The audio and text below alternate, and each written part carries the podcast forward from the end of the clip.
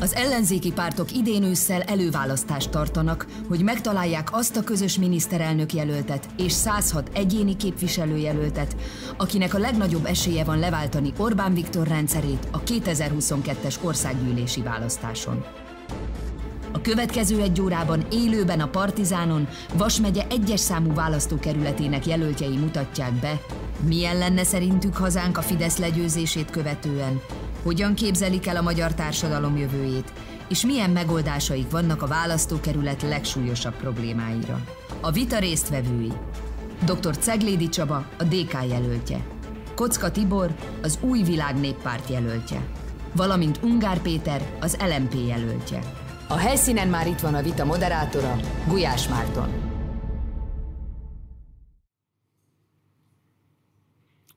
Köszöntöm nézőinket, szervusztok! Szombathelyről élőben jelentkezünk, ez itt a Partizán előválasztási vita sorozatának soron következő darabja. Összesen 32 egyéni képviselőjelölti vitát szervezünk a következő három hétben, ebben a Partizán média partnere a 444. Ha szeretnél tájékozódni arról, hogy pontosan milyen körzetekben lesz előválasztási vita, illetve hogy kik fognak megmérkőzni az egyes körzetekben, akkor vagy látogass el az előválasztás22.hu oldalra, vagy pedig a 444.hu per Partizán oldalon oldalon tudsz tájékozódni. Nagyon fontos, hogy amennyiben lemaradná az egyes vitákról, úgy van lehetőséged egyrészt visszanézni őket, másrészt pedig, hogyha feliratkozol a 444 hírlevelére, a reggel 4-re, akkor minden reggel 7 órakor megkapod első kézből az előző napi vita legfontosabb pillanatait, összefoglalóját, szóval érdemes feliratkozni a reggel 4 hírlevélre. Most pedig akkor a vita szabályait ismertetem. Minden kandidálónak azonos időkeret áll rendelkezésére a gondolatainak a kifejtésére. Amennyiben az egyes vitablokkokban elfogy az egyik képviselőjelöltnek az ideje, akkor lekeverjük a hangját, abban a vitablokkban többször már megszólalni nem lesz lehetősége, de a következő vitablokkban újraindul majd a számláló. Amennyiben pedig megtartják a nyitó, illetve a záróbeszédeiket, úgy abban az időszakban nincs lehetőség a többi képviselőjelöltnek hozzászólni az adott képviselőjelölt szavaihoz, de egyébként bármikor belevághatnak egymás szavába, sőt kérdést is intézhetnek egymáshoz, vitázhatnak. Nagyon fontos, hogy a megszólásoknak a sorrendjét sorsolással döntöttük el, amely a képviselőjelöltek jelenlétében történt meg. Képviselőjelölt urak, van-e kérdés esetleg, vagy minden tiszta? Kezdhetünk? Akkor indítunk a vitaindító beszédekkel. A nyitó beszédekben mindegyik képviselőjelöltnek kettő, kettő perc áll rendelkezésére a gondolatai kifejtésére. Az első vitaindító beszédet Ungár Péter mondja el. Nagyon szépen köszönöm a lehetőséget, és egy élmény, hogy itt lehetek. Fontos szerintem az, amit itt most csinálunk. Szerintem az egy ízelítőt ad abba, hogy milyen lesz a NER utáni világ, ahol komoly politikai vitákat lehet személyeskedés nélkül folytatni, és visszahozzuk azt, hogy a politikai vitáknak a terepe az, amikor egymással beszélgetünk, nem pedig amikor egymásról a propagandába hazudunk. Tehát fontos, és köszönöm, hogy itt lehetek. Szombathely és térségének most a legnagyobb problémája az, hogy a koronavírus járvány alatt több mint 3 milliárd forintot vont el Orbán Viktor ettől a várostól. Ezt a pénzt elvette, és a hasonló mértékű pénzt visszaadta Győrnek, Veszprémnek, Zalaegerszegnek, Szombathelynek nem. Tehát a kormány bünteti a szombathelyi embereket, és ezért én nekem az az az ígéretem, amiben biztos vagyok, hogy be tudom tartani, az az, hogy ha én leszek a VAS egyes egyéni választókerület képviselője, akkor visszaszerezzük azt a pénzt, ami jár a szombathelyeknek. Emellett mégis csak egy országos választás történik, ahol országgyűlési képviselőjelöltről döntünk, és mint ilyen, nekem két prioritásom van. Az egyik ilyen az, hogy az állami szektorban dolgozók béreit rendezni kell. Szerintem szinte mindannyian, akik ismerünk olyat, akik közalkalmazott vagy egyéb állami szektorban dolgoznak, tudják, hogy itt bérválság van, ezt a bérválságot rendezni kell, és én, mint képviselő, mindent meg fogok, tudni, meg fogok tenni, hogy ez megtörténjen. A másik pedig az, hogy azok az emberek, nagyon nagy rész nők, akik gondoskodó munkát végeznek, akár otthon, akár intézete, intézményben, akár bármilyen módon, végre megkapják a pénzt, ami ezért a munkáért jár, és ebben különösen nagyon fontos az, idős gondozás kérdése. Végül pedig azt szeretném mondani, hogy bár tudom, hogy sokaknak van kritikája azzal, hogy miért vagyok itt, szeretném elmondani, hogy a következő időben remélhetőleg nekik is meg tudom mutatni, hogy jobban jár ez a térség azzal, hogy itt vagyok, mint ha nem lennék itt. Köszönöm.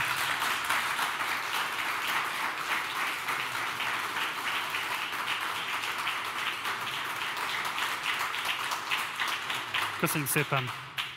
Szegedi Csaba. Köszönöm szépen, üdvözlöm a nézőket és üdvözlöm a jelenlévőket. Én azt gondolom, hogy ez a ma este jó példa arra, hogy mekkora innováció az előválasztás intézménye, Senki nem gondolta volna még évekkel ezelőtt, hogy a választók, az kormányváltást akaró választók akaratának megfelelően ez intézményesült formában megtörténhet, és jó példa hármunk jelenléte arra, hogy szombathelyen nincsen elbábozva az előválasztás, ennek komoly tétje van. Én azt gondolom, hogy mind a hárman szeretnék meggyőzni a szombathelyi kormányváltást akaró, remélhetőleg a választáson résztvevő 5-10 ezer embert arról, hogy saját magunk, nyilván mindegyikünk a saját maga vonatkozásában, de meg akarja győzni, hogy mi vagyunk a legjobbak. Ez egy érdemi csatározás. Én azt gondolom, hogy mindegyikünk nagyon sok energiát tett bele, és fog is még beletenni az elkövetkezendő időszakban. Én azt gondolom, az egyik legfontosabb dolog, hogy dolgozni kell a szombathelyekért és a környező településeken élőkért. Én 98 óta látok el képviselői tevékenységet, ugye a legrégebbi önkormányzati képviselő vagyok Szombathelyen. Én a munkában hiszek, a tettekben, nap mint nap próbálom bizonyítani, hogy próbálok a szociálisan is legelesettebbeknek segíteni. Az egyik legfontosabb feladatom országgyűlési képviselőként mind helyben, mind országosan a lakhatási válságnak a valamilyen módon való segítése, ez még úgyis részletesen téma lesz ugyanis bár Szombathely az ország boldogabbik felén van, azonban én nap mint nap tapasztalom, most már hetente kell fogadónapokat tartanom, tehát nap mint nap tapasztalom, hogy több száz embernek Szombathelyen hatalmas gondot okoz, hogy nem tudja, hogy mondjuk a következő hónapokban hol tudja álomra hajtani a fejét. Nagyon sokan a gyermekeikről nem tudnak kellőképpen gondoskodni. Én azt gondolom, hogy nagy, még sűrűbbre kell szőni a szociális hálót. Nem véletlenül foglalkozom gyakorlatilag most már 20 éve a szociális területtel, úgyhogy ezen a területen szeretnék kibontakozni, illetve nekem van részletes programom is, amit akik érdeklődtek iránta el tudtak olvasni. Úgyhogy egyrészt köszönöm a lehetőséget, és örülök, hogy egy ilyen módon tudjuk egy vita keretében, kulturált vita keretében kifejteni, hogy mit gondolunk. Köszönöm szépen.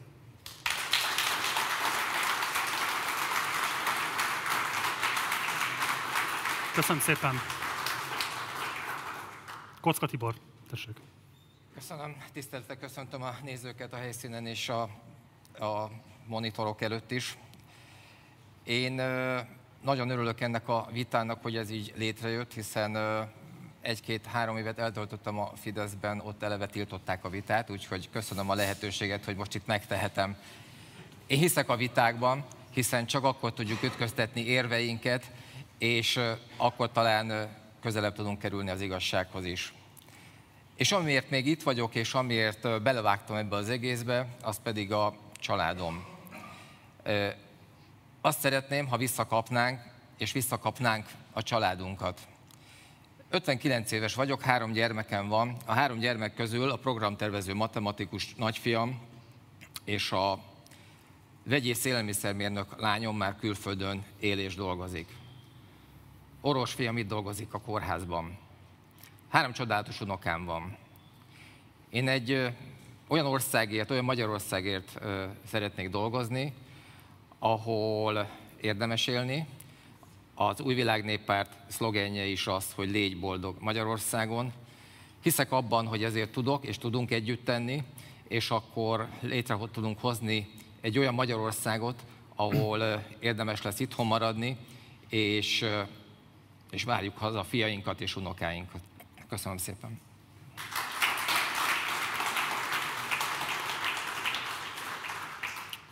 Köszönjük szépen, ezek voltak a nyitóbeszédek, következik az első vitablokk.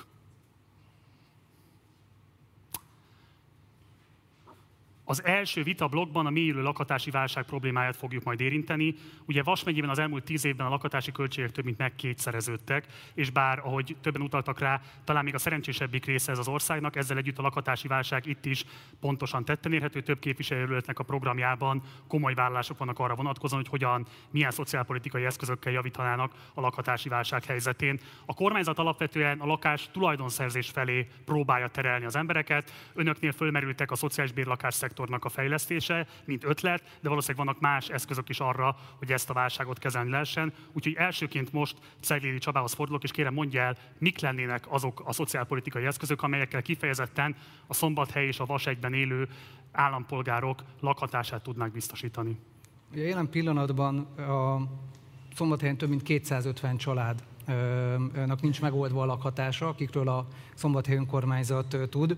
Ugye azért vagyok egy fokkal könnyebb helyzetben, mert a Szociális és Lakásbizottság elnökeként most már két éve intenzíven foglalkozom ezzel a területtel, 2006 és 2010 között pedig ezen területnek a területét felelős alpolgármester is voltam, és 9 év alatt, tehát 2010 és 2019 között, gondolom Kocka Tibor képviselőtársam fog még erről beszélni, hogy vajon miért nem foglalkoztak vele kellően. Igazándiból nem volt érdemi foglalkozás, tudták, hogy el fognak fogyni a lakások, tehát a Fidesz vezette önkormányzat tudta egyébként, hogy el fognak fogyni a lakások, hiszen látszódott a tendencia. Jelen pillanatban ott tartunk, hogy a 2100 önkormányzati lakással rendelkező Szombathely önkormányzatnak van 14 üres lakása, ennek a nagyobb része ráadásul komfort nélküli, tehát gyakorlatilag az egyik hónapról a másikra próbáljuk sok esetben sakkozással megoldani, hogy senki ne kerüljön utcára. Eddig még senki nem került utcára, de gyakorlatilag én naponta tucatjával beszélek olyan emberekkel, akik még nem tudják, hogy októberben vagy novemberben hogy fogják álomra hajtani a fejüket, vagy kint laknak a parkerdőben, fűtetlen lakásban, és nyilván szeretnének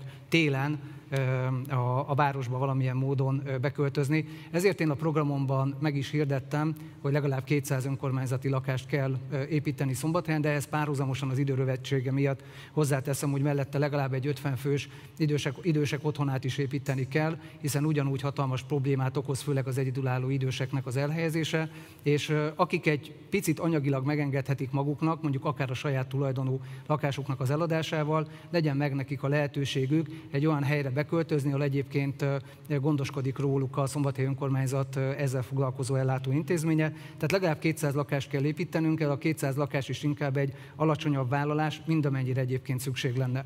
Hozzáteszem, hogy Szombathely Önkormányzat még annó az én kezdeményezésemre bevezette, hogy adunk lakbértámogatást bizonyos átlagjövedelem alatt azoknak, akik lakást bérelnek a piacról. Tehát jelen pillanatban havi 30 ezer, az én kezdeményezésemre 20 ezerről ezt 30 ezerre emeltük majdnem két éve. Bocsánat, adjunk most lehetőséget a többieknek, hogy hozzászóljanak, és szeretném, hogyha maradna még ideje a következő körre is. Akár Ungár Péter, akár Kocka Tibor. Csak befejezve a mondatot, tehát hogy mellette pedig rendkívül fontos az, hogy a szombati önkormányzatnak legyen arra forrása, hogy akár a piacról bérlőknek lakbértámogatási kedve, tehát lakbértámogatást tudjon adni, hogy ezzel is mérsékeljük a havi lakbérkiadást, hogy a szombathelyen 80-90 ezer forintot alsó hangon kell fizetni egy piacról bérelt lakás esetében, plusz a rezsi. Két keresőből az egyik keresőnek erre elmegy a fizetése. Köszönöm. Többiek?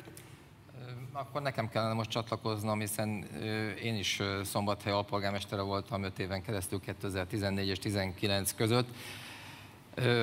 Akkor 8, mindössze 8 lakásunk volt krízis helyzetre, bár az is igaz, hogy elég nehéz volt meghatározni azt, hogy mi, mi, mi az a krízis helyzet. Mi azokra az esetekre tartogattuk ezt a nyolc lakást, hogyha valakinek leég a háza, el kell otthonról valamiért menekülnie. De Szombathely annyira különleges helyzetben van a magyarországi viszonyokon belül is, hogy innen, ahol most ülünk, állunk, innen gyakorlatilag 10 perc alatt Ausztriában vagyunk, és ez elég rendesen felhajtotta a szombathelyi ingatlan árakat, hiszen sokkal kifizetődőbb mondjuk Szombathelyen vagy Szombathely környékén élni, lakni, költeni, és Ausztriába átjárni, akár napi szinten dolgozni. És sajnos akik nem tehetik meg, hogy átjárnak, és itt szombathelyen kell megkeresni a, a, a mindennapi betevőt, azoknak ezeket a, a magas bérleti árakat nagyon nehéz kifizetni. Ungar Péter? Az LMP álláspontja egyértelmű állami lakások építése nélkül nem mérsékelhető a lakhatási válság. A kereslet kínálatba bele kell avatkozni az államnak, mert különben itt nagyon-nagyon rossz tendenciák fognak folytatódni. Ugye nem csak az az adat, amit szerkesztő úr elmondott, hogy mennyibe kerül a lakhatás, hanem hogy az, a medián jövedelemnek hány százalékát kell a lakhatásra költeni. Ez is jelentősen megnőtt az utóbbi időben, országosan amúgy. A, szerintünk többféleképpen is bele lehet ebbe avatkozni. Az egyik, abban egyetértek, hogy kell az önkormányzatoknak forrás biztosítani ahhoz, hogy lakáspolitikát tudjanak végrehajtani, de a másik, hogy olyan vegyes módon kialakított állami lakhatás is kell, aminek van szociális része, van mondjuk költségáron eladott része abban az adott, és van olyan, ami pedig piaci áron van, hogy ezzel ezek a formák, amilyen módon segítjük a lakhatást, ezek keveredjenek. Illetve még a lakhatással kapcsolatban az is egy rendkívül fontos dolog, hogy az állam, ami jelenleg folyik, a sokkal inkább az, hogy valamilyen módon csak a saját tulajdont támogatja, és a bérleményeket nem. Az a helyzet, hogy valamilyen módon állami támogatást kell központilag, nem csak önkormányzati szinten adni ahhoz, hogy az emberek tudjanak albérlet meg egyéb módon lakhatáshoz jutni. Egy gyors eltöntendő kérdés, támogatnák-e azt, hogy a magántulajdonú ingatlanok esetében legyen államilag meghatározott lakbérplafon? Ugye ezt megpróbálták Németországban, a Berlin, köz, Berlin környéki tartományban, és a Német Alkotmánybíróság, én ezt követtem és olvastam is a döntésüket, azt mondta, hogy nem lehet a magántulajdonba ilyen módon beavatkozni. Az a kérdés, hogy az új alkotmányban a lakhatás kérdését hogyan akarjuk kezelni, hiszen nyilván az alkotmányból levezetve akár ezt lehetne jogilag is kezelni. Bocsánat, Azonban... ön személyesen például támogatná azt, hogy alkotmányos alapjog legyen a lakhatás?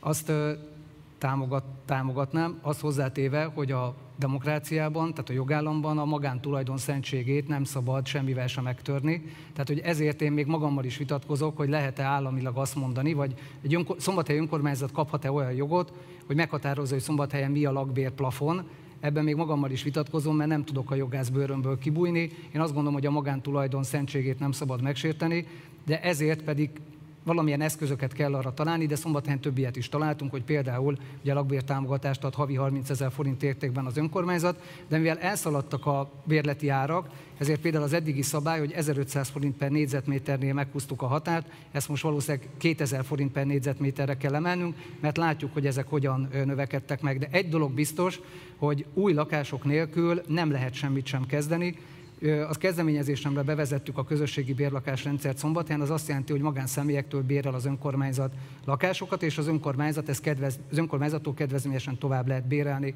18, ha jól emlékszem a számra, az elmúlt egy évben 18 ilyen lakást ajánlottak fel. Nem tudjuk, ha nem lett volna Covid, ez mennyire lett volna több, de látszik, hogy vannak szombathelyen üres lakások, és ezeket az üres lakásokat sem adják feltétlenül bérbe. Világos, el fog fogyni az ide, azért állítottam. Figyeltem. Azt akarom csak megkérdezni, hogy akkor tisztázzuk az álláspontját, tehát ha jól értem, azt mondja, hogy a lakatás, mint alapjuk támogatása igen, a lakbér plafon az egyelőre egy eldöntendő kérdés. Igen, ez eldöntendő kérdés, ezt, ezt én azt gondolom, Jó. ebből a helyből nem lehet pontosan okay. megmondani.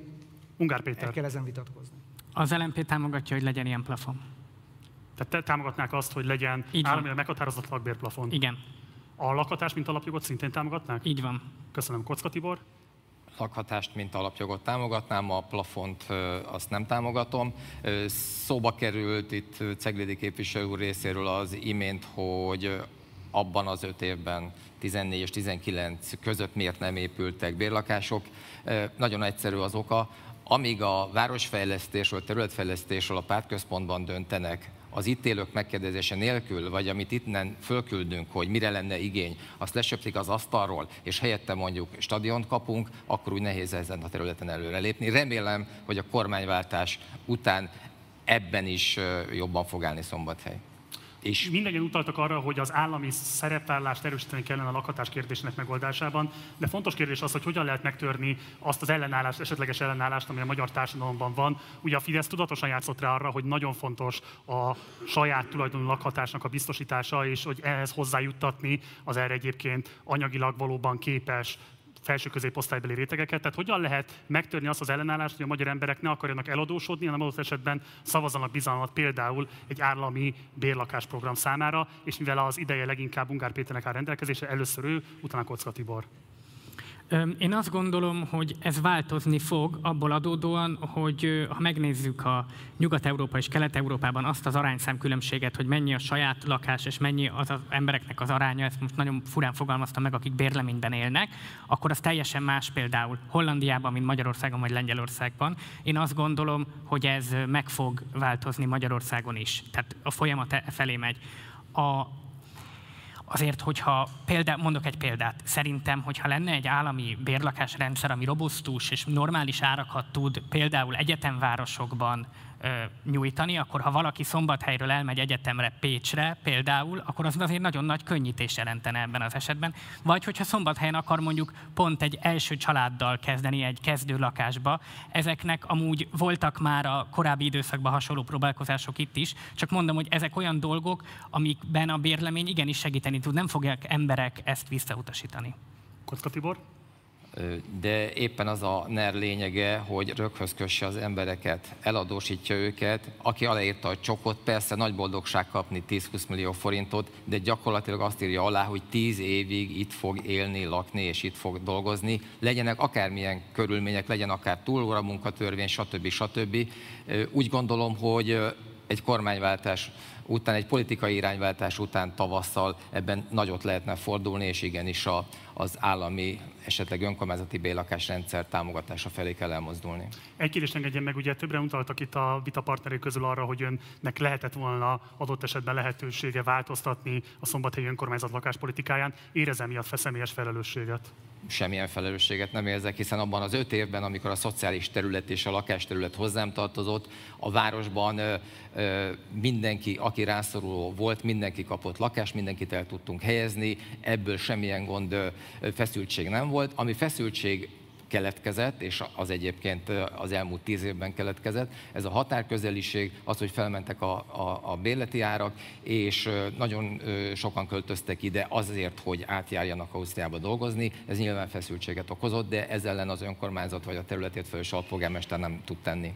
Az előbbiekben Ceglédi Csaba nagyon rázta a fejét Ungár Péter szavaira, hogy azt kérem, hogy röviden reagáljon rá, Rövid. mert van még egy kérdés, amivel szeretném megtudni majd az álláspontját. Kérem fejtse ki, hogy miért rázta a fejét. Két dologra reagálok. Az egyik az, hogy mindenki kapott lakást, nem került senki utcára, na de lehetett tudni, hogy el fognak fogyni a lakások.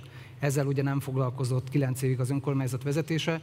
A másik pedig a 20. században legalább háromszor fosztották meg a magyar embereket az állam segítségével a vagyonuktól. Én azt gondolom, hogy nem fog egyik napról a másikra megváltozni az, hogy a magyar ember ragaszkodik legalább az ingatlan tulajdonához, hiszen a 20. század az arról szólt, hogy egyszer csak az emberek arra keltek fel, hogy vagy elköltöztetik őket, vagy elveszik a vagyonukat. Én azt gondolom, hogy ez még hosszú évtizedek alatt sem fog megváltozni. Említették már többen is az osztrák elszívó hatást és annak a helyi munkaerőpiacra gyakorolt hatását. Mit lehet tenni ennek érdekében, hogy ezt a szívó hatást mérsékelni lehessen, hiszen valóban nagyon súlyos motivációk vannak ott anyagi oldalon azoknál a munkavállalóknál, akik veszik a kabátjukat és átmennek a határ másik oldalára. Közben meg egyébként a szombathely és környéke kis és középvállalkozói rétege folyamatos munkaerőhiányjal küzd. Hogyan lehet ezt munkaerőhiányt mérsékelni? Kocka Tibor. Nagyon nehezen. Nyilván nehéz akár az osztrák bérekkel versenyezni, de nehéz egyébként az osztrák munkakörülményekkel is. Pál Feri atya mondta egyik szombathelyi előadásán, hogy nyilván kell egy szintnyi bér, de ha elértük azt, akkor már sokkal többet jelent a jó munkaköri légkör, munkahelyi légkör. Sajnos Magyarországon általában, de nyilván Nyugat-Magyarországon is ez nincs sokszor így. A nagy gond az, hogy oda át egyrészt a bérek, ugye ez már szóba került, másrészt meg például most a pandémiára gondolok csak, tehát van ismerősöm, aki 85%-os bér kapott az idegenforgalomban, amikor nem kellett dolgozni, és hetente egyszer kellett átmenni Ausztriába, és egyébként meg itt Magyarországon élt.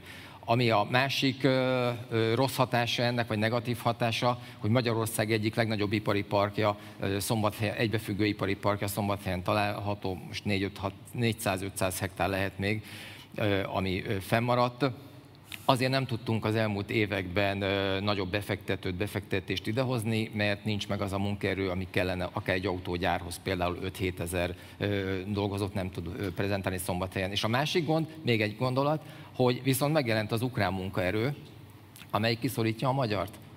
Igen, Tehát bocsánat, Kockor, de ugye ez a, ez a diagnózis, azt kérem, hogy mondja meg, hogy mi lenne az a kormányzati eszköz, amit használ annak érdekében, mi lenne az az állami beavatkozás, amivel mérsékelni ezt az elvándorlást. Egyértelmű, hogy minimálbéremelés, béremelés, illetve a közterheknek a csökkentése. Tehát azért... erre konkrét számokat mondani? Hát mivel, hogy nem ismerem olyan részletesség az ország költségvetését, nem, bír, nem tudom, mit bír el a költségvetés az országnak, de úgy gondolom, hogy ha minimálbér minimum 250 ezer forint vagy 300 ezer forint lenne. Tudom, ennek a közterhei iszonyú nagyok, és a, a kisvállalkozók, középvállalkozók most sziszentek föl erre. Adómentesíteni a minimálbért? Természetesen. Rendben. Ungár Péter.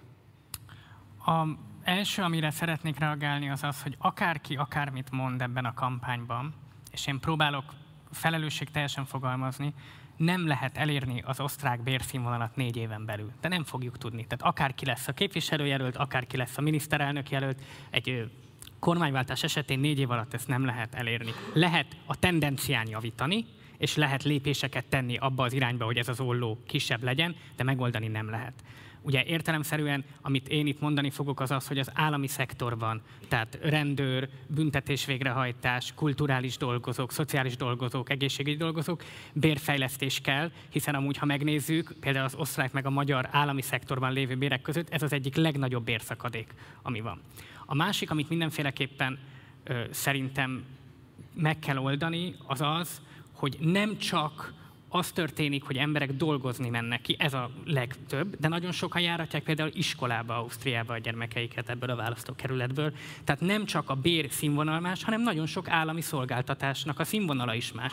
És ez is részben azért van, mert azok, akik ezt a szolgáltatást végzik, az állami szektorban dolgozóknak más fizetésük van. Egy osztrák kezdő tanári fizetéssel motiváltabb az ember abba, hogy jó oktatást végezzen, hogy inspirálja a gyermekeket, mint egy magyar kezdő tanári fizetéssel. És a Ceglédi képviselőtársamra reagálnék csak egy pillanatot, ami a bérlemény kapcsán mondott. Igaza van a dolog történelmi részét tekintve, de ha jól értettem, abban meg egyetértettünk, hogy kell a lakáspolitikába állami intervenció, tehát állami bérlakásprogram, és amit így fölépítünk, annak a nagy részét gondolom a demokratikus koalíció is úgy érti, hogy bérleményben kell után elsősorban továbbadni. Tehát ez, ez, ez egy bérlemény irányú állami szerepvállalás lenne. Szeglédi Csaba támogatná.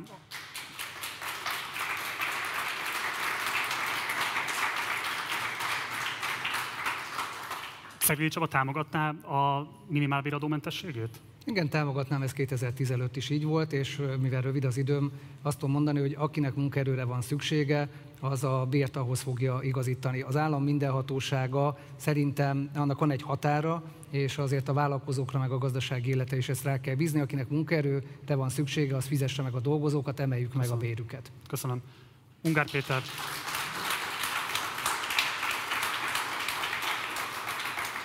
Támogatná a minimálbéradómentességet? Igen. Jó. Ungár Péternek van még 49 másodperce, Kocka Tibornak van 22 másodperce, kívánják-e felhasználni ezt az időkeretüket még? Nem. Igen, már mondom is. Teljesen egyetértek Ungár Péterrel, és én is látom, tudom, hogy rengetegen járnak át a gyermekeikkel Ausztriába, és ott vesznek különböző szolgáltatások igénybe, és oda járhatják a gyereket iskolába, de azért azt ne felejtjük, hogy azok a gyerekek nem fognak megtanulni rendesen magyarul helyesen írni, és nem fogják tudni a magyar történelmet. És még egy adat, július végén... Sajnos 100... lejárt az időkerete képviselője. 6000-en dolgoztak. Köszönjük. Ungár Péter akkor nem kíván élni ez a 49 másodperccel. Jó, következik a második vitablokk. A gondoskodás válsága, így szól a következő vitablokk. Ugye itt az országos politikában Ungár Péter több alkalommal is már jelezte a gondoskodási válság problémáit. Helyi szinten Ceglédi képviselőjelölt úr is jelezte azt, hogy ez komoly probléma úgy az intézményhálózat részéről, mint egyébként a családok részéről, és Kocka Tibornak is voltak ezzel kapcsolatos tematizáló gondolatai. Úgyhogy most első körben Ungár Péterhez fordulok, hogyan lehet enyhíteni kifejezetten a gondoskodás terheit Szombathelyen, illetve Vasegyben? Én nemrég találkoztam Torony településén egy anyával, aki mesélte, hogy milyen, milyen mennyi pénzt kap, és milyen egyéb infrastruktúrális támogatást kap egy fogyatékossággal élő gyermek nevelésénél az államtól. Ezt állami szinten kell megoldani, és ezek az összegek, amiket most el fogok mondani nagyon gyorsan, ezek költségvetési szinten nevetségesen alacsonyak. Tehát kiterjeszteni azt, hogy az ápolási díj minimálbér legyen mindenkinél, nem csak annál, aki a gyermeküket otthon ápolja, ez egy évben 45 milliárd forint, a vadászati világkiállítás az 65-nél tart most, ha jól tudom, de már ez lesz így a lesz a száz is, így van. Tehát, hogy ez az egyik.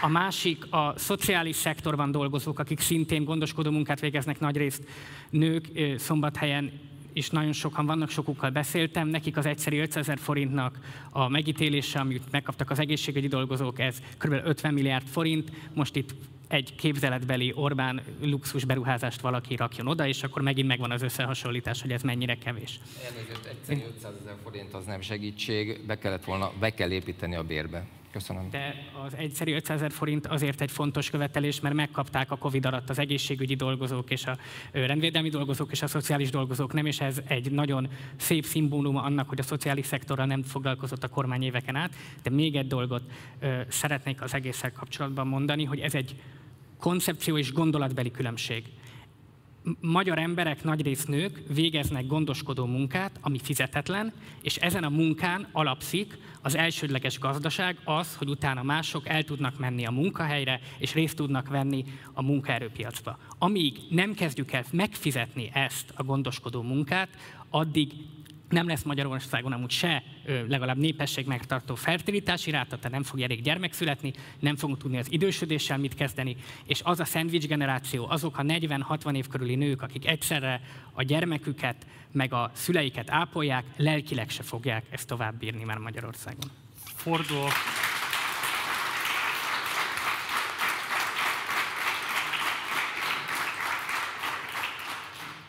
Egyébként a jelöltetek mondanám megnyugtatásképpen, hogy a tapsidő nem megy le a vita keret idejéből, úgyhogy nem kell félni tőle. Uh, Szeglély Csadához fordulok, hogyan lehet és hova kell igazából a hangsúlyokat fektetni, amikor a gondoskodási válságról beszélünk? Az otthonápolást kell inkább preferálnia, és adott esetben szubvencionálnia a magyar államnak, vagy pedig az intézményi rendszert kellene fejlesztenie? Mi ebben az álláspontja?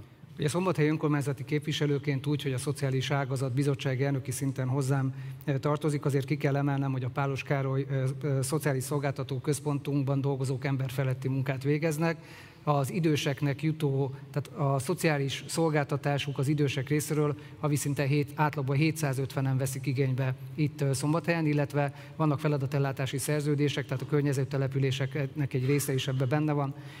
80, készültem, 82 fő dolgozik az idősek gondozásában Szombathelyen, és akkor itt jön a tragédia, nettó 162 ezer forint az ő átlagfizetésük.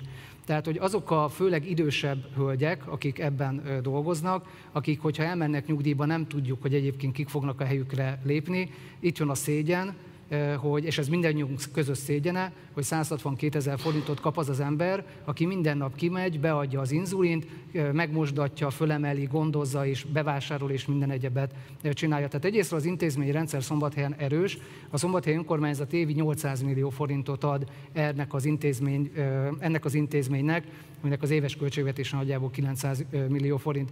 Azt mondja nekem az intézményvezető, ha még 200 főt kellene ellátni, akkor nyilván el tudnák látni, csak föl kellene venni pár embert. Jelen pillanatban négy betöltetlen álláshely van. És hozzáteszem, Szombathely az egyik legelőregedettebb város, aminek van egy pozitív része, mert a szombathelyek tovább élnek. Az úgynevezett öregségi indexe 164 százalék szombathelyen országosan 136,6.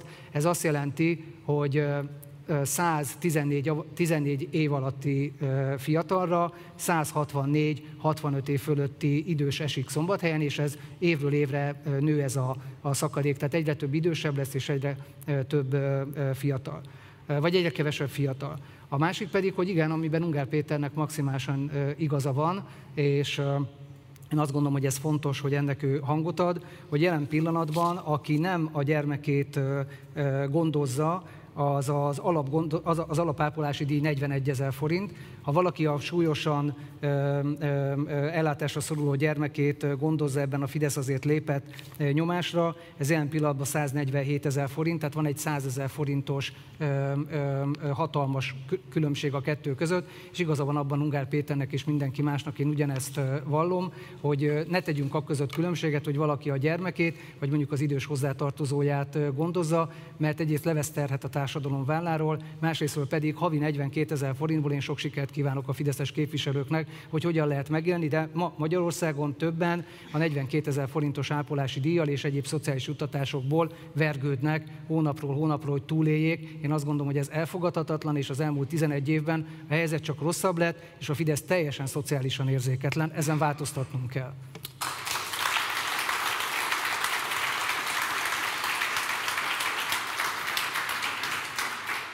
Kocka Tibor. Szombathelynek 78 ezer lakosa van, a 78 ezer lakosból a 80 évesnél idősebbek száma több mint 4 ezer. A 60 éven felett, felettiek aránya egyharmada városban, és ha még azt is hozzáteszem, és ez valamennyire reflektál a lakhatási gondokra is, a 70 éven felettiek harmada egymaga él, tehát egy személyes háztartásban él.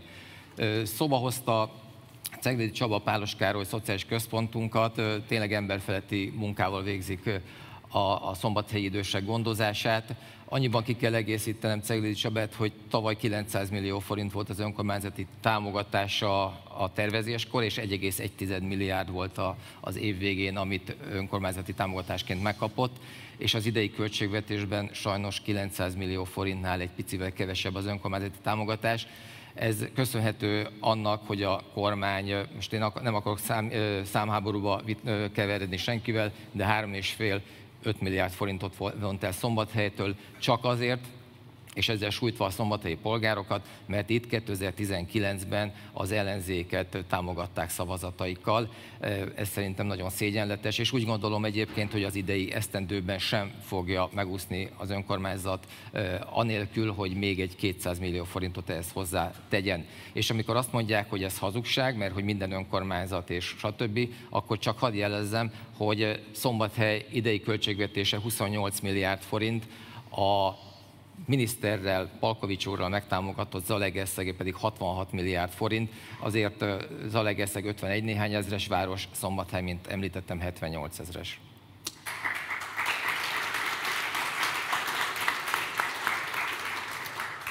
Ugye a Covid-válság különösen élesen világította meg azt a tényt, hogy mekkora elszívó ereje van a centrum országoknak kifejezetten a gondoskodási feladatok ellátása szempontjából. A magasabb bérek egész egyszerűen nem csak Magyarországon érintik a szektor dolgozóit, hanem adott esetben a lengyelországi dolgozókat és így tovább, akik egész egyszerűen nem az adott országban látják el ezeket a gondoskodási feladatokat, hanem a megélhetés kényszere miatt elvándorolnak.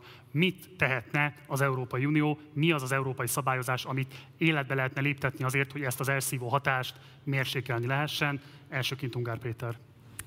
Szerintem itt rosszabb a helyzet, mint hogy mérsékelni kéne az elszívó hatást, ez is egy cél. Jelenleg az történt, hogy Németországban a munkaügyi bíróság kimondta, hogy minimálbért kell megkapnia mondjuk annak a kelet-európai idősgondozónak, aki Németországban dolgozik, de ennek ellenére a bíróság nem tudja végrehajtatni, és elég valószínű, hogy nem fogja megkapni a minimálbért, a német minimálbért, az, aki Németországban időseket ápol, hogyha valamiért a kormánynak kéne az asztalt verni az Európai Unióban, és ha valamiért kéne szabadságharcot folytatni, az ez, hiszen itt azért, mert munkavállalók kelet-európaiak, azért kiszolgáltatva vannak, és azért nem kapják meg azt a minimálbért, amit EU-s többi állampolgár megkap, és ez ellentétes az Európai Unió alapelveivel, tehát ez egy nagyon-nagyon fontos kérdés. Az elszívó hatást csak béremeléssel lehet mérsékelni, ismételten mondom, nem fog ez teljesen megszűnni. Ha az ember elmegy Güsszingbe, az ö, szociális intézetbe, ahol például az időseket ápolják, és megnézi a beosztásnak a ö, táblázát, akkor azért elég sok magyar nevet lát. És ez a bérkülönbség miatt van, senki se szeret ingázni, én nem gondolom, hogy ez egy nagyon jó érzés lenne a világon minden nap mondjuk három órát utazni összesen, de egyszerűen olyan a bérhelyzet, hogy embereknek ezt kell tenniük.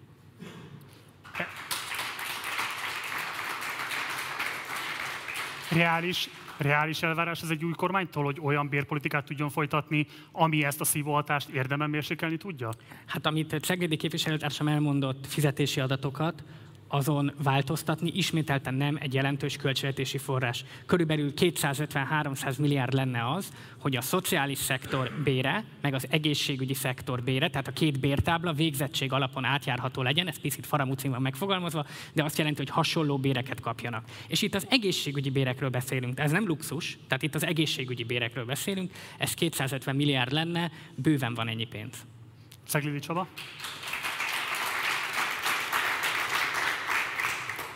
Én azt szoktam mondani, hogy ha egy kormánytag venné a fáradtságot, és mondjuk végigülne egy fogadónapomat, akkor tudná egyébként, hogy milyen súlyos szociális válság van. És hogyha szombathelyen, amit szoktam mondani, hogy az ország boldogabbik felén vagyunk, ha itt mélyült az elmúlt években kézzelfoghatóan a szociális válság, akkor vajon mi lehet az ország keletebbik felén, vagy az észak-keleti megyékben? Én azt gondolom, hogy a kormány tagjainak és az ottani döntés előkészítőknek nincs fogalma arról egyébként, hogy mi folyik a, a háttérben, és hogy mi van a mélybe. Én a másik nem várnék az unióra, én az unió mindenhatóságába sem hiszek, hogy az állam mindenhatóságába sem. Én azt gondolom, hogy a, a, a költségvetés számainak az átcsoportosításával egyébként meg lehetne ezekre a forrást találni. Én a magam részéről egyszerű, és nem tudom a hallgatóság hogy van vele, én úgy éreztem az elmúlt években, hogy ebben az országban szinte mindenre is van pénz. Hogyha még egy stadiont kellene felcsúton építeni, akkor építenénk még egy stadiont. Tehát, hogyha mindenre is van pénz, akkor nehogy arra, tehát felháborító, hogy pont arra nincsen, ami meg egyébként több tízezer és hozzájuk kapcsolódóan legalább százezer ember életét tenné jobban, és mondom, az, hogy egy szombathelyi szociális ellátásban dolgozó nettó 162 ezer forintot visz haza, és a 40 fokban meg a mínusz 10 fokban is felül a biciklére, és úgy megy az egyik ápolttól a másik ápolthoz, aki ezt nem érzékelő, hogy probléma, annak nem kellene döntéshozatali helyzetben lennie. Köszönöm.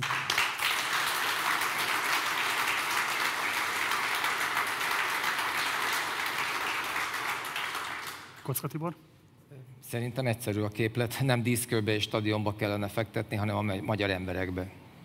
Ilyen egyszerű. Biztos, biztos vagyok benne, hogy meg lehetne találni ezt a forrást ehhez. Szóba kerültek itt bérek Ausztriában, tehát innen, ahol vagyunk, negyed órányira a napi ápolási díj, amit kifizetnek az ápolónak, az 80 és 100 euró egy napra. Tessék szorozni. Köszönöm. Mi lenne az az állami kormányzati eljárásrend, vagy, vagy politikai akarat, ami meg kellene, hogy legyen ahhoz, hogy ebben érdemben változtatni lehessen? Hogyan alakítaná a bértáblát? Bérekről már egy ciklus, már egy, egy kérdés körrel ezelőtt volt szó, azt most nem szeretném megismételni, de az egészen biztos, hogy ehhez hozzá kell nyúlni, tehát 250 ezeret mondtam akkor is. Nyilván a közterheket csökkenteni kell, azt az állam át tudja vállalni, és minden módon itt kell tartani a szakembereket, hiszen ahogy elmondtam, hogy szombathelyen milyen a szinte korfája a városnak, úgy gondolom, úgy látom, hogy ez évről évre egyre súlyosabb probléma lesz. Ugye beszéljünk még egy körben a kormányzati családpolitikáról. A mostani kormányzati családpolitika alapvetően a kétszülős, minél több gyermeket vállaló és magas jövedelmű családoknak kedvez, nekik is alapvetően újraelosztási formákkal, lakástámogatással, adókedvezményen és így tovább. Milyen változtatásokat tartanak szükségesnek egy igazságosabb családpolitika érdekében, és akkor a megszállás sorrendje most legyen Kocka Tibortól Ceglédi Csaba irányába. Hát az igazságosabb családpolitika számomra azt jelenteni, hogy ne egy szűk elit részesüljön mindenféle támogatásban, ne a magasabb jövedelműek jussanak magasabb támogatáshoz, hanem a szociális helyzet is ebbe számítson. Tehát az nem igazságos szerintem, hogy akinek durván magas a bére, mindenféle kedvezményt igénybe tud venni, hiszen a bérhez kapcsolódik, és akinek meg alacsonyabb a bére, az ezektől a lehetőségektől elesik. Aki nem tud vásárolni hétszemélyes autót, mert nincs rá lehetősége, nem tud élni a két és fél millió forintos kedvezménnyel. Ezt a példát azért mondtam csak, hogy, hogy szemléltessem, hogy sajnos ezzel nem mindenki tud élni. Például, amikor a csok esetében ezt kivezetnék, megváltoztatnák, mit kezdenének vele? Át kellene gondolni, hogy ennek így van-e értelme. Egyébként ugye az is volt ezeknek a családtámogatási rendszereknek és a bevezetésének a, a, a létjogosultsága, ezzel érved legalábbis a kormány, hogy ezzel a születésszámot fogják növelni. Na most 2020 novembere és 21 márciusa között Magyarországon 8,5%-kal csökkentek a születések. Most akkor ebből látszik, hogy mennyire hatásos. A családi pótlékhoz hozzányúlnának? Hát még szép. 2008 óta változatlan.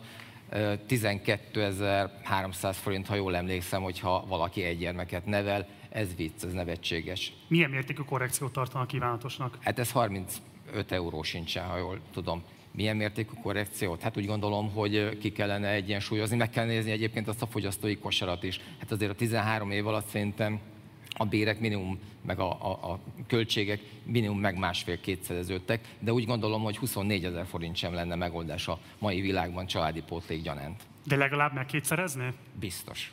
Rendben. Ungár Péter. Öm, igen. A családi pótléknak a duplázásába minimum, ez volt a közös ellenzéki módosító, ezt egy jó ötletnek tartjuk mi is. A családpolitikáról azt szeretném elmondani, hogy vannak jó elemei, és nem szabad az egészet kidobni a kukába. Nagyon sok embernél népszerű, ezért vannak olyan részei, amit meg kell tartani. Ami az LMP álláspontja szerint elfogadhatatlan, az az, hogy nagyon sok minden a házassághoz van kötve, ami teljesen értetetlen. 2006-ban azok a gyermekek, akik házasságon kívül fogantak, házasságon kívül születtek meg nagy többség szerint. 2020-ban már nem így van. Ez nem azért van, mert az emberek másképp élnek, hanem azért van, mert gazdasági ösztönzőkkel a Fidesz eldönti, hogy hogy éljenek emberek. Ami még súlyos probléma is ezzel kapcsolatos, az az, hogy az egyszülős családokra egyáltalán nem foglalkozik velük ez a családtámogatási módszer, vagy családtámogatási forma. Az egyszülős családok teljesen magukra vannak hagyva, és őket ebbe valamilyen módon bevenni, az szerintem egy minimum lenne a kormányváltás után. Köszönjük szépen!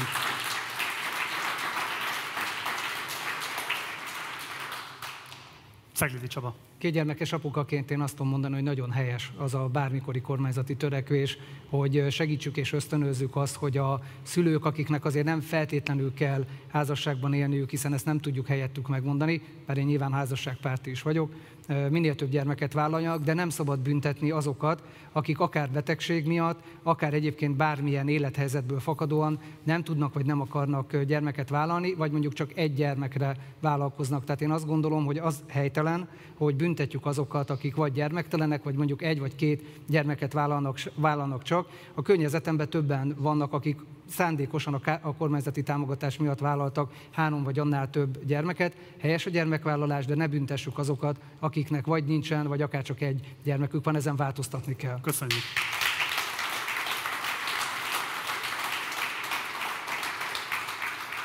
Ungár Péternek 19 másodpercre, Kocka Tibornak 33 másodperce maradt még. Kívánnak élni ezzel az időkerettel? Annyit szeretnék még mondani, hogy egyetértek Ungár Péterrel, hogy a, és hogy stílszerű legyek a fürdővízzel együtt a gyereket se öntsük ki. Tehát át kellene vizsgálni, hogy melyiknek van ö, haszna, melyik hasznos és melyik nem. De úgy gondolom azért ö, a mai fiatalok van annyira, vannak annyira öntudatosak, hogy el tudják dönteni, hogy mit szeretnének, szeretnének gyereket vagy nem, és a NER önmagából indul ki, amikor itt fokozza a tétet, és milliókat ajánl azoknak, akik gyereket vállalnak. A pénz nem mindenható. Köszönjük szépen. Krungár Péter nem kíván élni. Jó. Akkor következik a harmadik vitablokk. A harmadik vitablokban a kormányváltás vagy rendszerváltás kérdését járjuk körbe a képviselőjelöltekkel. Elsőként Szeglidi Csabához fordulok. Az elmúlt napokban, az elmúlt hetekben újra fölkerült az önneve az ördög ügyvédjével összefüggésbe. E, most nem konkrétan arra szeretnék rátérni, hogy milyen esetleges szerepe volt vagy nem volt az elhíresült videónak a napvilágra kerülésében, hanem arra szeretnék utalni, hogy ön több nyilatkozatában zseniálisnak nevezte azt a húzást, ahogyan az ördög ügyvédjeként ismert személy vagy személyek napvilágra hozták ezt a videót. Nem egy az egyben akarom analógiába állítani a következő esetet, de érdekelne a véleménye, hogy 2006-ban Gyurcsány Ferenc egy zárt körben elmondott beszédét a mai napi tisztázatlan körülmények között hozták nyilvánosságra. Személyek vagy személy, nem tudjuk pontosan, sok sejtetés van. Ez nyilvánvalóan alapvetően ásta alá a harmadik magyar köztársaságot, és olyan transzparens, hiányos közéletnek a létrejöttéhez járult hozzá, ami azt gondolom, hogy nem erősítette legalábbis a demokratikus karakterét Magyarországnak. Mindezt figyelembe véve, kifejezetten csak az eljárásrendre utalva, miért tartja zseniálisnak azt a húzást, amiben nem lehet tudni, hogy ki vagy kik, milyen szándékból, milyen érdekből, ki által adott esetben megrendelésre hozták nyilvánosságra az elhíresült videót? Hát az összödi beszéd kiszivárogtatója biztos nem voltam. Tehát én sok mindent vállalok, de ezt a...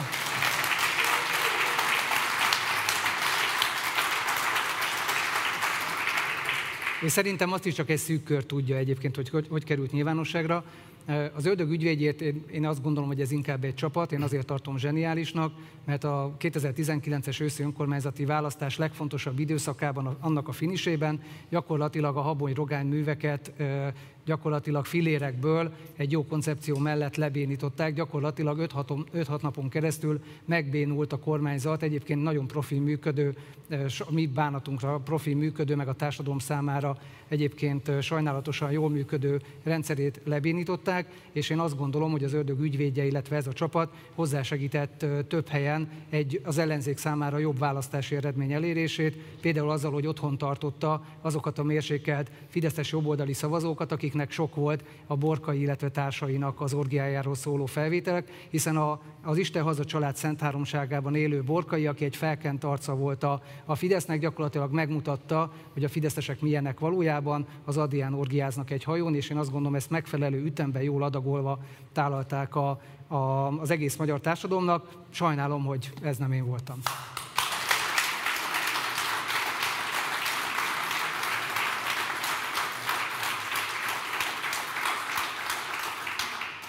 Borkai Zsolt morálisan joggal problematizálható magatartását teljesen értem, hogy elítéli. Én arra lennék alapvetően kíváncsi, hogy mit mond el az ellenzéki állapotokról az, hogy egy ilyen videónak napvilágra kerülése kellett ahhoz, hogy adott esetben, hogy önfogalmazott győzelmet tudjanak aratni, illetve mit mond el az ellenzéki helyzetről az, hogy ilyesfajta videók vagy hasonló tartalmú különböző leleplező anyagoknak a megjelentetését várja most epekedve az ellenzéki közvélemény.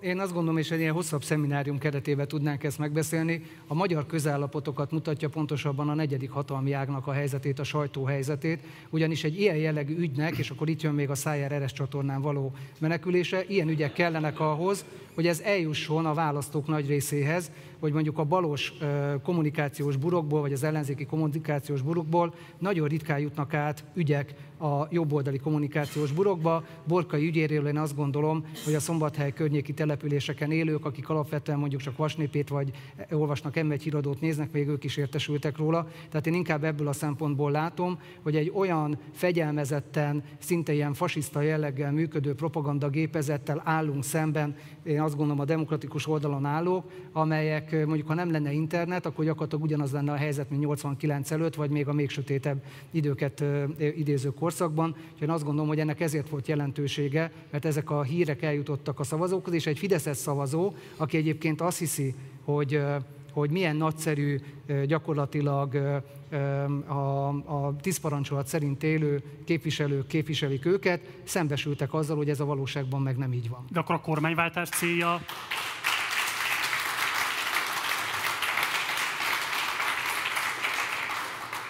Jól értem, hogy az az állítás, hogy a kormányváltás célja legitimálja az ehhez felhasznált eszközöket?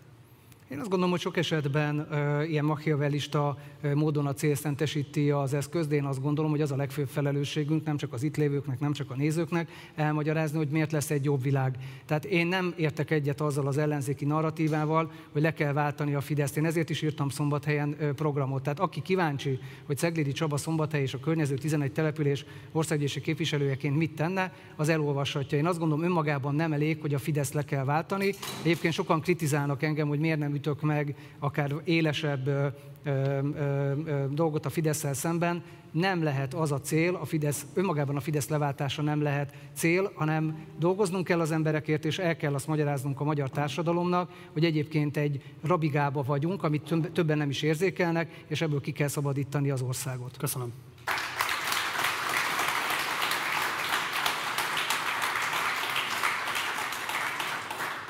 Következőként Kocka Tibort kérdezem. Ön ugye Szombathely Fideszes alpolgármestere volt, akkor, amikor a Vörös Sándor Színház élére nem sikerült Jordán Tamást kinevezni, sőt ön maga úgy fogalmazott, hogy Jordánnak bűne az, hogy Alföldi Robertet ide hívta rendezni a Város Színházába. Mit gondol ezekről a mondatairól a mai napon?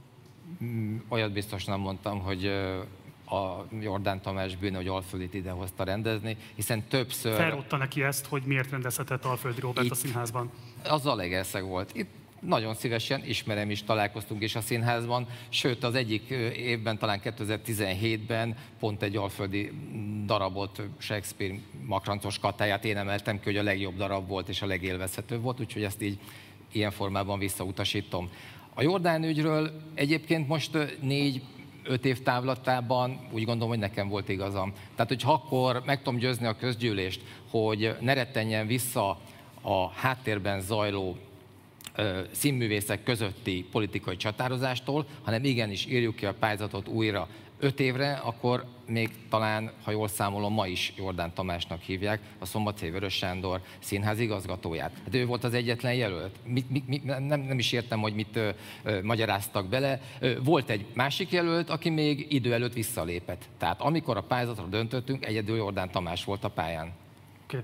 A nyugat.hu által szervezett előző vitájukon azt említette, hogy a Fidesz képes megfélemlíteni az embereket direktben vagy indirektben a megélhetésük veszélyeztetésén keresztül. Amikor ön volt a Fidesz tagja és alpolgármesterként hatalma is volt, gyakorolt ilyen megfélemlítés bárki irányába? Nem. Én sem gyakoroltam, és rám sem tudott hatni a Fidesz, mert semmivel nem tudott fogni.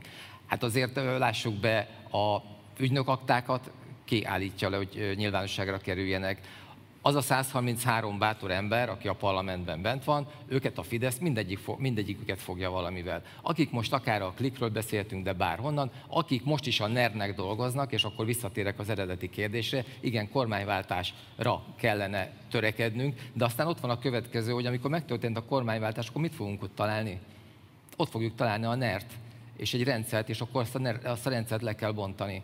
És javaslom egyébként a parlamenti képviselőknek, főleg a fideszeseknek, bár most láttam, kiálltak ma napközben például a városi Fidesz elnök, hát nem volt nagy tolongás a pultnál a stop karácsony, stop mi a, gyurcsányra, nem volt nagy tolongás. Tehát azért ez is jelez valamit, hogy a város Fideszes elnökének kell kiállni a, a standra, közelükben nem ment senki.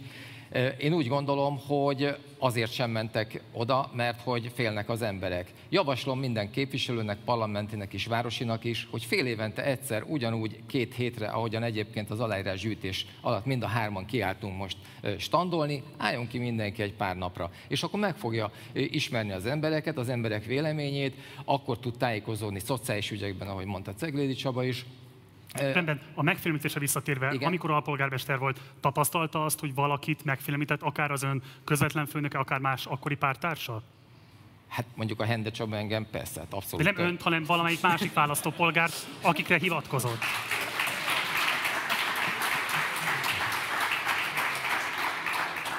Én megfélemlíteni, senkit nem félemlítettem meg. Az összes pályázat minden teljesen... Ezt értettük az előző körben is. Az a kérdés, hogy azt tapasztalta-e, hogy másokat megfélemlítettek az ön akkori politikai szövetségesei? Persze, elmondhatom Hende Csaba híres mondását, ami gyakorta mondott, de egy kicsit finomítok rajta.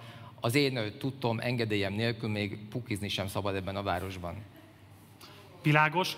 Ha ezzel most áll elő, vagy mostanában áll elő, amióta már nincsen köze a Fideszhez, Igen. akkor mi bizonyítja az ő rendszer ellenzékiségét, hiszen ott volt akkor, amikor például ez az ominózus mondat elhangzott, és láthatóan maradt is a Fideszben még jó ideig. Én oda szakértőnek mentem a Fideszbe. Azt gondoltam 2014-ben, hogy arra van szükség, amit 30 évet eltöltöttem a médiában, amit akár vállalkozóként, cégvezetőként leraktam az asztalra, hogy erre a tapasztalatra van szükség. Ezért lettem a kulturális, a szociális, az oktatási területért felelős alpolgármester, meg a sportért. Világos. De kiderült, kiderült pár hónap múlva, hogy nem. Pártkatonák kellenek mindenhova, Fidesz csicskák, és ebben nem voltam hajlandó beállni. A rendszer nem tudott velem mit kezdeni, mert egy civil szervezet segítségével volt meg a többsége 2014 és 2019 között a, a, a Fidesznek, tehát se kiköpni, se lenyelni nem tudtak. Annyit el tudtak érni, hogy 2017-ben levettek a városi Fidesz elnökségből, de utána már nem sok mindent tudtak velem Jó, kezdeni. és egy tisztázó kérdés még, mert Igen? itt az Index írta meg 2017 márciusában a nyugat.hu közgyűlési percről percek tudósítása alapján, hogy ön, Kocka Tibor Fideszes alpolgármester nem éppen pozitívan felhozta azt is, hogy Jordán többször hívta a városba rendezni Alföldi Robertet, akkor ez a tudósítás ezek szerint nem valós. Jordán Tamás többször hívta és rendezett is Alföldi És ön Robert ezt szombathelyen. problematizálta a beszámoló alapján. Hogy mit csináltam? Itt a beszámoló arról szól, hogy ön ezt nem éppen pozitív színben problematizálta a közgyűlésben. Rossz volt a tudósítás. Rossz volt a tudós. Jó. Ungár Péter.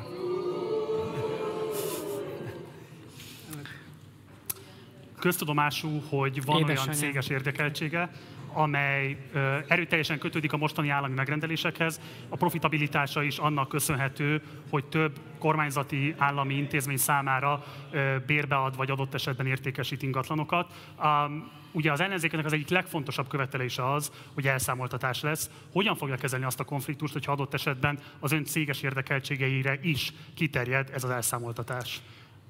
Az a cég, amiben nekem részvényeim vannak, voltak, illetve amelyikhez közön van, a Bifenyerté, az édesapám tehetségéből lett egy nagy cég, aki 2006-ban hunyt el, a NER előtt évekkel. A 2010 előtti időszakban számos állami intézmény volt el bérleményként több ingatlanba, ez arányait tekintve nem változott azóta.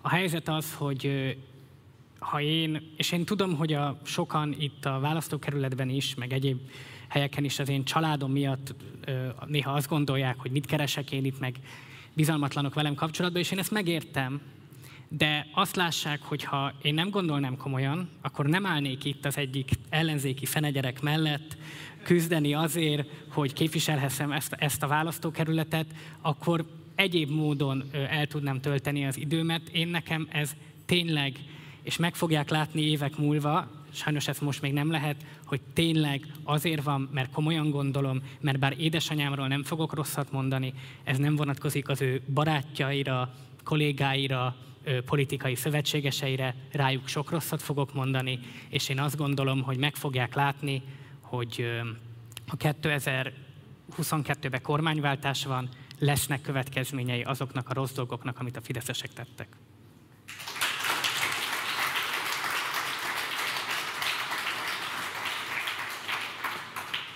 És milyen garanciát tud biztosítani a választópolgároknak, hogyha lesz elszámoltatás, akkor az adott esetben vett konfliktusban, hogy ön a saját üzleti érdekeit kell, hogy hátrébb sorolja, képes lesz rá, és nem áll ennek az útjában.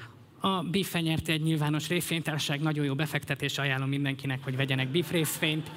Semmilyen módon, semmilyen illegális dolgot nem tett, ráadásul azt a céget, csak hogy tisztázzuk, nem édesanyám, hanem egy az én életemben talán még annál is nagyobb hatással lévő ember vezeti, aki a nővérem, és hogyha valakitől én igazán félek az életben, az nem édesanyám, hanem a nővérem, tehát ő vezeti azt a céget, és ő pedig, most nem fogom a politikai nézeteit fölfedni, mert ő egy magánember, de a lényeg az, hogy nem hiszem, hogy ilyen konfliktus felállna, és még valami. Kevesen vagyunk, vagyunk páran az ellenzéki oldalba, ilyen például a Demokratikus Koalíció elnöke, akik az ellenzéki politikából nem kivenni szoktak pénzt, hanem berakni. És ez szerintem már egy jelzés.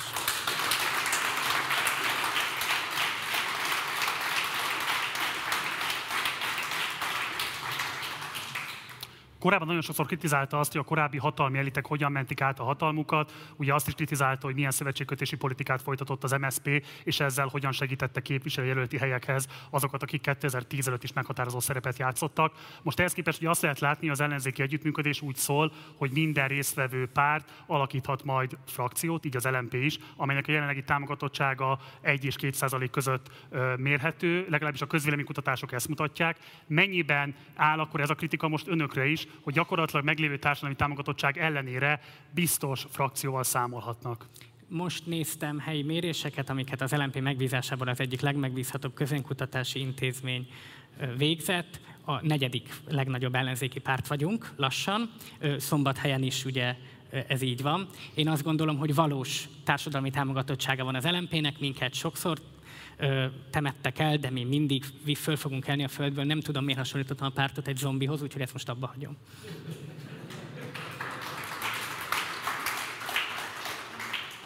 De ezen adatok alapján megalapozottan feltételezett, hogy önállóan nem tudnának bejutni a parlamentbe és frakciót alapítani. 2012-ben 1%-on álltunk, 14-ben megcsináltuk az 5 16-ba, hát akkor se álltunk jól, akkor volt Siffer András elment, leírták, azt mondták, hogy a pártnak vége, megcsináltunk 7%-ot. Tehát ez nem egy átmentési kísérlet akkor most az LMP számára? Nem. Jó. Mészáros Lőrinc. Ha ilyen jól áll az LMP, akkor szerintem Ungár Péter listáról is be tud kerülni a parlamentbe. És akkor több országgyűlési képviselője lesz Tomba. Ez egy, remélhetőleg van egy ilyen lehetőség, így van. De ö, ennek nem tudom, mi, ebben, mi ezzel a probléma. No, semmi, csak akkor még egy személy fogja szombatot képviselni a parlamentben. Reag- reagálni. Tehát a, a én azt gondolom, hogy, hogy rendkívül fontos lesz az elszámoltatás. Ennek nyilván jogi keretek között kell zajlódni. Én a joguralmában hiszek, és én azt gondolom, hogy nem le kell mészárolni a politikai ellenfeleket, hanem szabályos vizsgálatokat kell lefolytatni. Én magam vagyok a példa arra egyébként nem is egy esetben már, hogy egyébként politikai megrendelésre mi történik, hogyha beavatkozik egy ember életébe a büntetőügy. Nekem egy gondom van, én Karácsony Gergelynek nem tudom elhinni, hogy ő fog valós elszámoltatást csinálni. Karácsony Gergely diszpolgárát tette azt a Tarlós Istvánt, akiről róla és a társairól egyébként elmondtak minden rosszat, hogy ők hogy lopták el és hogy asszisztáltak a főváros vagyonának az ellopása mellett. Én azt gondolom, hogy több olyan szereplő van, akinek én Ceglédi Csabaként nem tudom elhinni, hogy fel fog lépni a Fidesz bűnözőivel szemben. Ez Ungár Péter terhe, én azt gondolom, hogy Dobrev Klára esetében mindegyikünk biztos lehet abban, hogy ha ő lesz a miniszterelnöke Magyarországnak, akkor egyetlen egy fideszes bűn nem fog megtorlatlanul maradni, jogszerű eljárás keretében.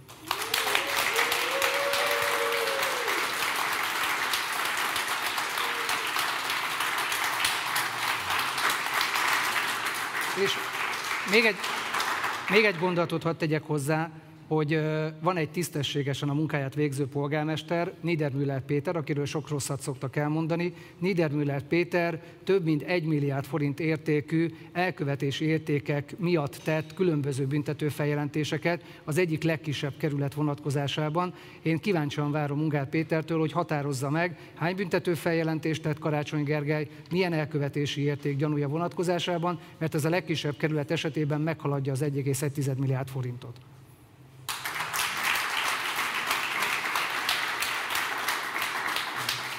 Szabadon bármelyikük válaszolhat. Szombathelyen is hasonló a helyzet, az új városvezetés 19 őszén 20 tavaszán belengedte, hogy megvizsgálja a korábbi évek közbeszerzéseit, fejlesztéseit, ehhez képest az előző polgármestert Puskás Tivadot diszpolgára nevezte ki. Én mondjuk nem szavaztam meg.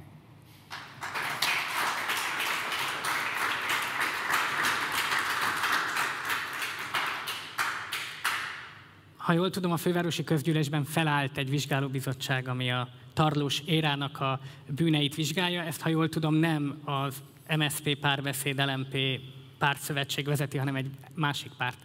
A helyzet az, hogy sok ilyen kritika szerintem legitim, de Karácsony Gergely Dobrev Klárával szemben el tud mondani magáról valamit, az pedig az, hogy Karácsony Gergely éles helyzetben megverte a NERT, ez volt ugye a fő polgármesteri választás. Értelemszerűen a demokratikus koalíció támogatása szükségszerű volt ehhez, és ez egy közös siker, de ez mégiscsak Karácsony Gergely sikere úgy, hogy Karácsony Gergelyt azóta, és ezt szerintem Ceglédő képviselőtársam is belátja, akkor is és azóta is a Fidesz több millióból mocskol rendkívül abszurd és néha bocsánat, de ilyen idióta dolgokkal.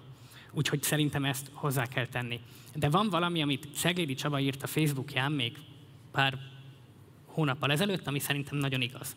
Ez pedig az, hogy nagyon nagy azoknak az embereknek a felelőssége, akik az elszámoltatásra elmondják, hogy 72 órán belül Mészáros Lőrinc, bilincs bele, stb. stb. Nem repülnek az országban. Nem repülnek, igen.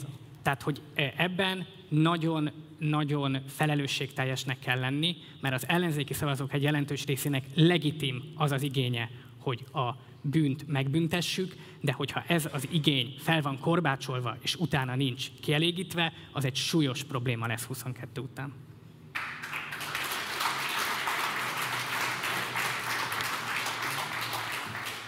Kocka Tiborhoz fordulnék azért, mert most már itt kiderült, hogy ki melyik jelölt, melyik miniszterelnök jelöltet támogatja, eddig nem lett volna tiszta. Viszont ugye az egy friss fejlemény, hogy az új világ néppárt miniszterelnök jelöltje nem tudta összegyűjteni a szükséges 20 ezer aláírást. Lehet-e tudni azt, hogy ön, Kocka Tibor, melyik miniszterelnök jelöltet támogatja az előválasztáson? Hmm.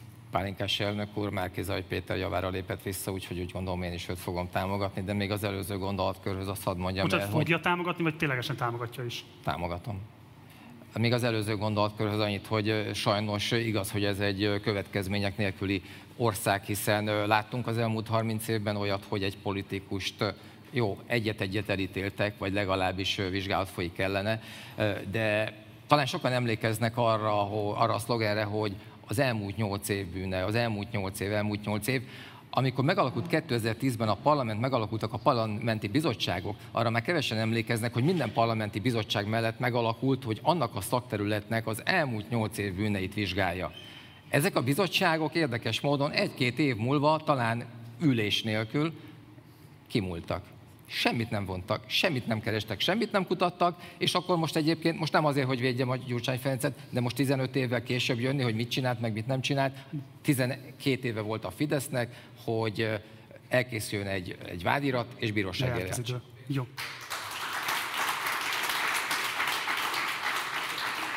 Sajnos Kocka Tibornak lejárt az ideje, nem tudom már őt tőle is kérdezni ezt a kérdést, amit az előbbiekben felvezettem, azért hogy hát azért Mészáros Lőrincről jó lenne általunk néhány szót, még pedig abban a vonatkozásban, hogy kormányváltás esetén mit lehet kezdeni azzal a hatalmi struktúrával, aminek Polt Péter, Matolcsi György és így tovább számos olyan korifeusa van, akit nem lehet egy többséggel feltétlenül leváltani. Nagyon kevés idejük maradt igazából hátra, ezért csak az a kérdés, hogy megalapozottak-e azok a mostani vállalások, amelyekkel az ellenzéki pártok igen erőteljesen felkorbácsolták az elvárásokat, be fogja tudni váltani egy ellenzéki kormány azt, hogy ténylegesen a meglévő hatalmi struktúra ellenében, vagy vele együttműködve, de érdemben számon kéri az elmúlt 12 évet, és akkor elsőként Szeglédi Csaba, utána pedig Ungár Péter. Én azt gondolom, hogy megvan az a jogi megoldás, most ezzel nem tudom untatni a, a nézőket, meg az itt lévőket, de megvan az a jogi megoldás, amivel legitim módon le lehet bontani a NERT, és le lehet azt a jogi struktúrát is bontani, amiben megpróbálták akár Matolcsi Györgyöt, akár Pólt Pétert, megpróbálták bebetonozni, de én azt gondolom, hogy egy váltás után több ember magától Köszönjük. fel fog állni. Köszönjük szépen!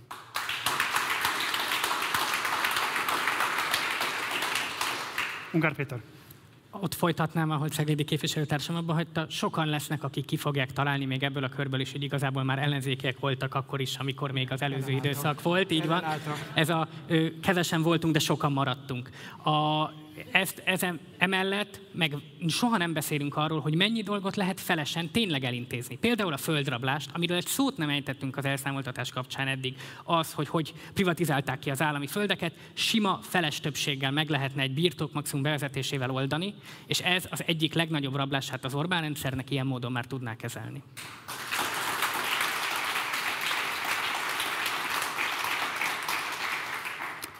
Akkor a vitablok végére érkeztünk, következnek a záróbeszédek.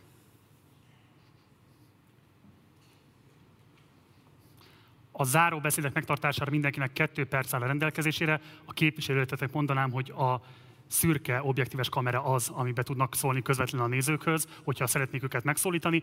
Azt szeretném kérni, hogy a záróbeszédekben koncentráljanak arra, hogy miért önök a legjobb jelöltje az adott választókörzetnek, mi az, ami megkülönbözteti önöket a többiektől, próbálják direktben agitálni a választókat, hogy az előválasztáson önöket részesítsék előnyben, és a megszólás sorrendje elsőként Kocka Tibor, utána Szeglédi Csaba, végül Ungár Péter, úgyhogy elsőként Kocka Tibor a szó.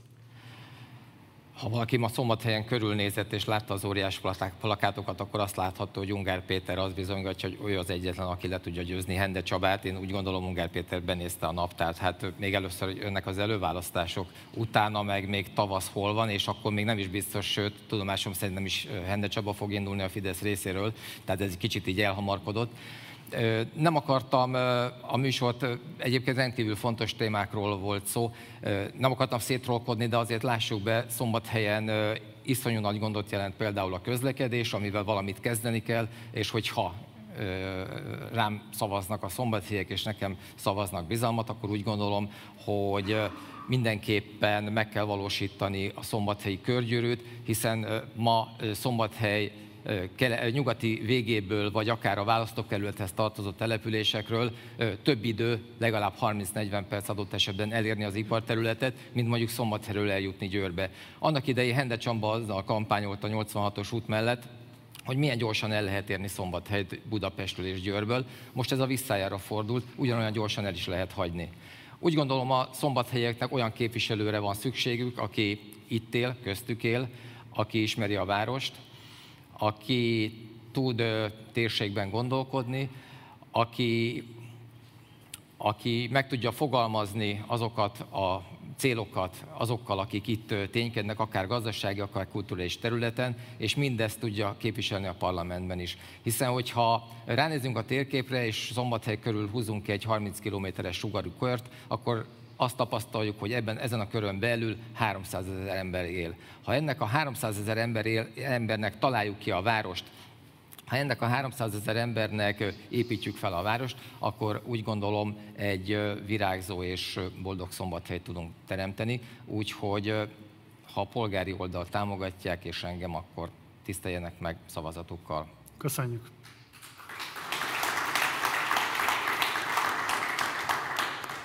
Szeglidi Csaba. Én Szombathely szülöttje vagyok, az életem ez a város, és én azt gondolom, hogy eddig is minden egyes percemmel önkormányzati képviselőként, és hogyha megadatik országgyűlési képviselőként szolgálni fogom az embereket, mind a Szombathelyen, mind a 11, élők, 11 környező településen élőket.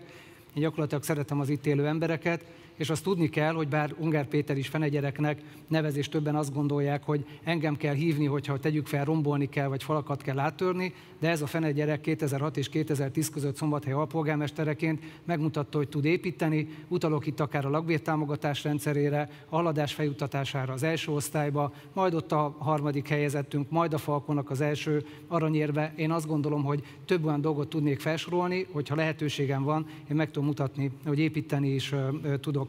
A másik pedig, hogy azt tudni kell rólam, hogy én a mai napig ezer sebből vérzek, amit velem megtettek, vagyontalanná tettek, elszakítottak a családomtól. Én ennek a fájdalmát nap mint nap érzem, de én minden nap levegőt veszek, fölkelek, és intézem a szombathelyek ügyes-bajos dolgait, úgy tudok embereknek a szociális problémáival foglalkozni, hogy mindent ki tudok zárni, és minden egyes családért, minden egyes embernek a megélhetéséért, akár azért a plusz 10 ezer forintos szociális segélyért, vagy azért, hogy valahogyan tudjunk biztonságot nyújtani nekik, vagy bizodalmat, hogy lesz hol álomra hajtani a fejét, én ezért nap mint nap megküzdök, és én azt gondolom, hogy az elmúlt években is bebizonyítottam, hogy egyrészt én magam elpusztíthatatlan vagyok, de mi ennél sokkal fontosabb, hogy nap mint nap dolgozok és küzdök a szombathelyekért, és ugyanezt a környező 11, 11 településen élőkért is meg fogom tenni. Én azt gondolom, hogy én azzal tudom meghálálni Szombathelynek, hogy Szombathely szülöttje vagyok, hogy mindent meg fogok tenni az emberekért országgyűlési képviselőként, és egyébként pedig Ungár Péternek nagy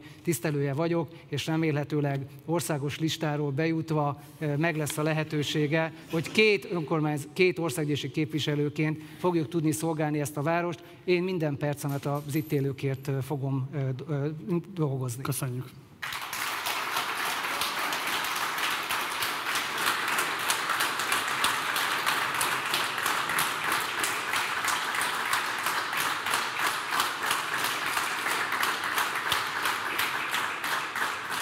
Köszönjük. Ungár Péter.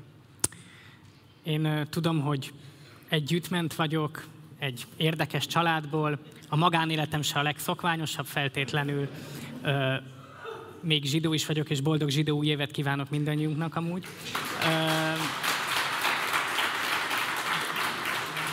És tudom, hogy ez nem a legmegszokottabb itt ezen a, ebben a városban. Én ebben a, város, ebben a városban politikai alapon kerültem, amikor 2018-ban az összefogás miatt, amit akkor támogattam, a budapesti, hogy mondjam, önkormányzati kampány helyett elkezdtem német Ákos kérésére a szombathelyi önkormányzati kampányban dolgozni. Ennek a csapatnak tagja volt Ceglédi Csaba, hát tágabban vagy átvitt értelemben Kocka Tibor is, és, és én azt gondolom, hogy az a siker... Trónok harca volt így van. Az a siker, az egy olyan dolog lesz, ami bár Nemény András vezetésével történt, és neki a sikere, de mindig büszke leszek arra, hogy abba bele tudtam tenni. Öm,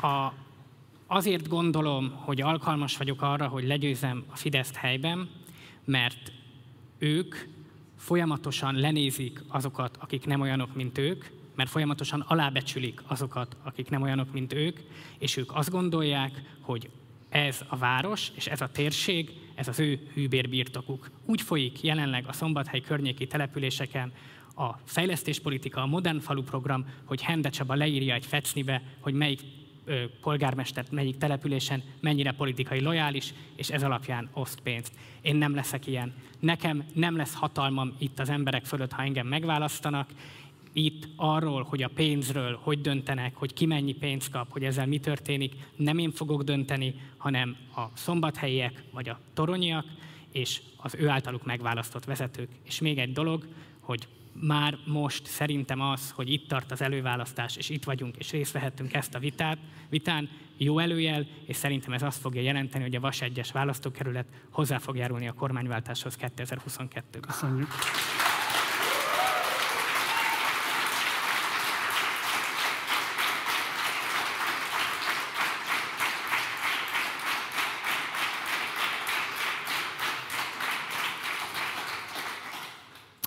Köszönöm szépen a képviselőjelölt uraknak, hogy eljöttek és vállalták a részvételt az előválasztási vitán. Mindháromnak szeretnék kérni egy nagy tapsot a közönség részéről. Akkor most fogad szeretettel. Köszönöm, És külön köszönöm azoknak, akik itt élőben is eljöttek és részt vettek az előválasztási vitán, és a lelkesedésükkel szintén lelkesítették, remélhetőleg a képernyők túloldalán ülőket is. Köszönöm szépen a figyelmeteket, amivel követtétek ezt a nagyjából elmúlt egy órát. Ez a Partizán előválasztási vitasorozatának szombathelyi állomása volt, amelyet a 444 média partnerségével tudtunk megvalósítani. Holnap folytatódik az előválasztási vitasorozat, érkezünk Debrecenbe, ahol két vitát tartunk, 5 órakor és 7 órakor a Hajdubihar 1-es, illetve 2-es körzet képviselőjelöltjei fognak majd érkezni. A helyszín az Erdős Puszta klubhotel lesz majd.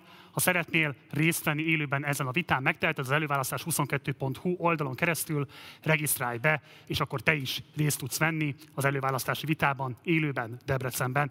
Ha erre nincsen lehetőséged, akkor pedig kérlek, hogy továbbra is nézd a Partizán, illetve a 4 felületein, 4 felületein a partizános vitákat, illetve ha nincs lehetőséged ilyen hosszan részt venni, de szeretnéd legalább a legfontosabb részleteket követni, akkor pedig iratkozz fel a 444 hírlevelére, a reggeli négyre, amely minden reggel 7 órakor az előző napi vitákat összefoglalóan bemutatja nektek.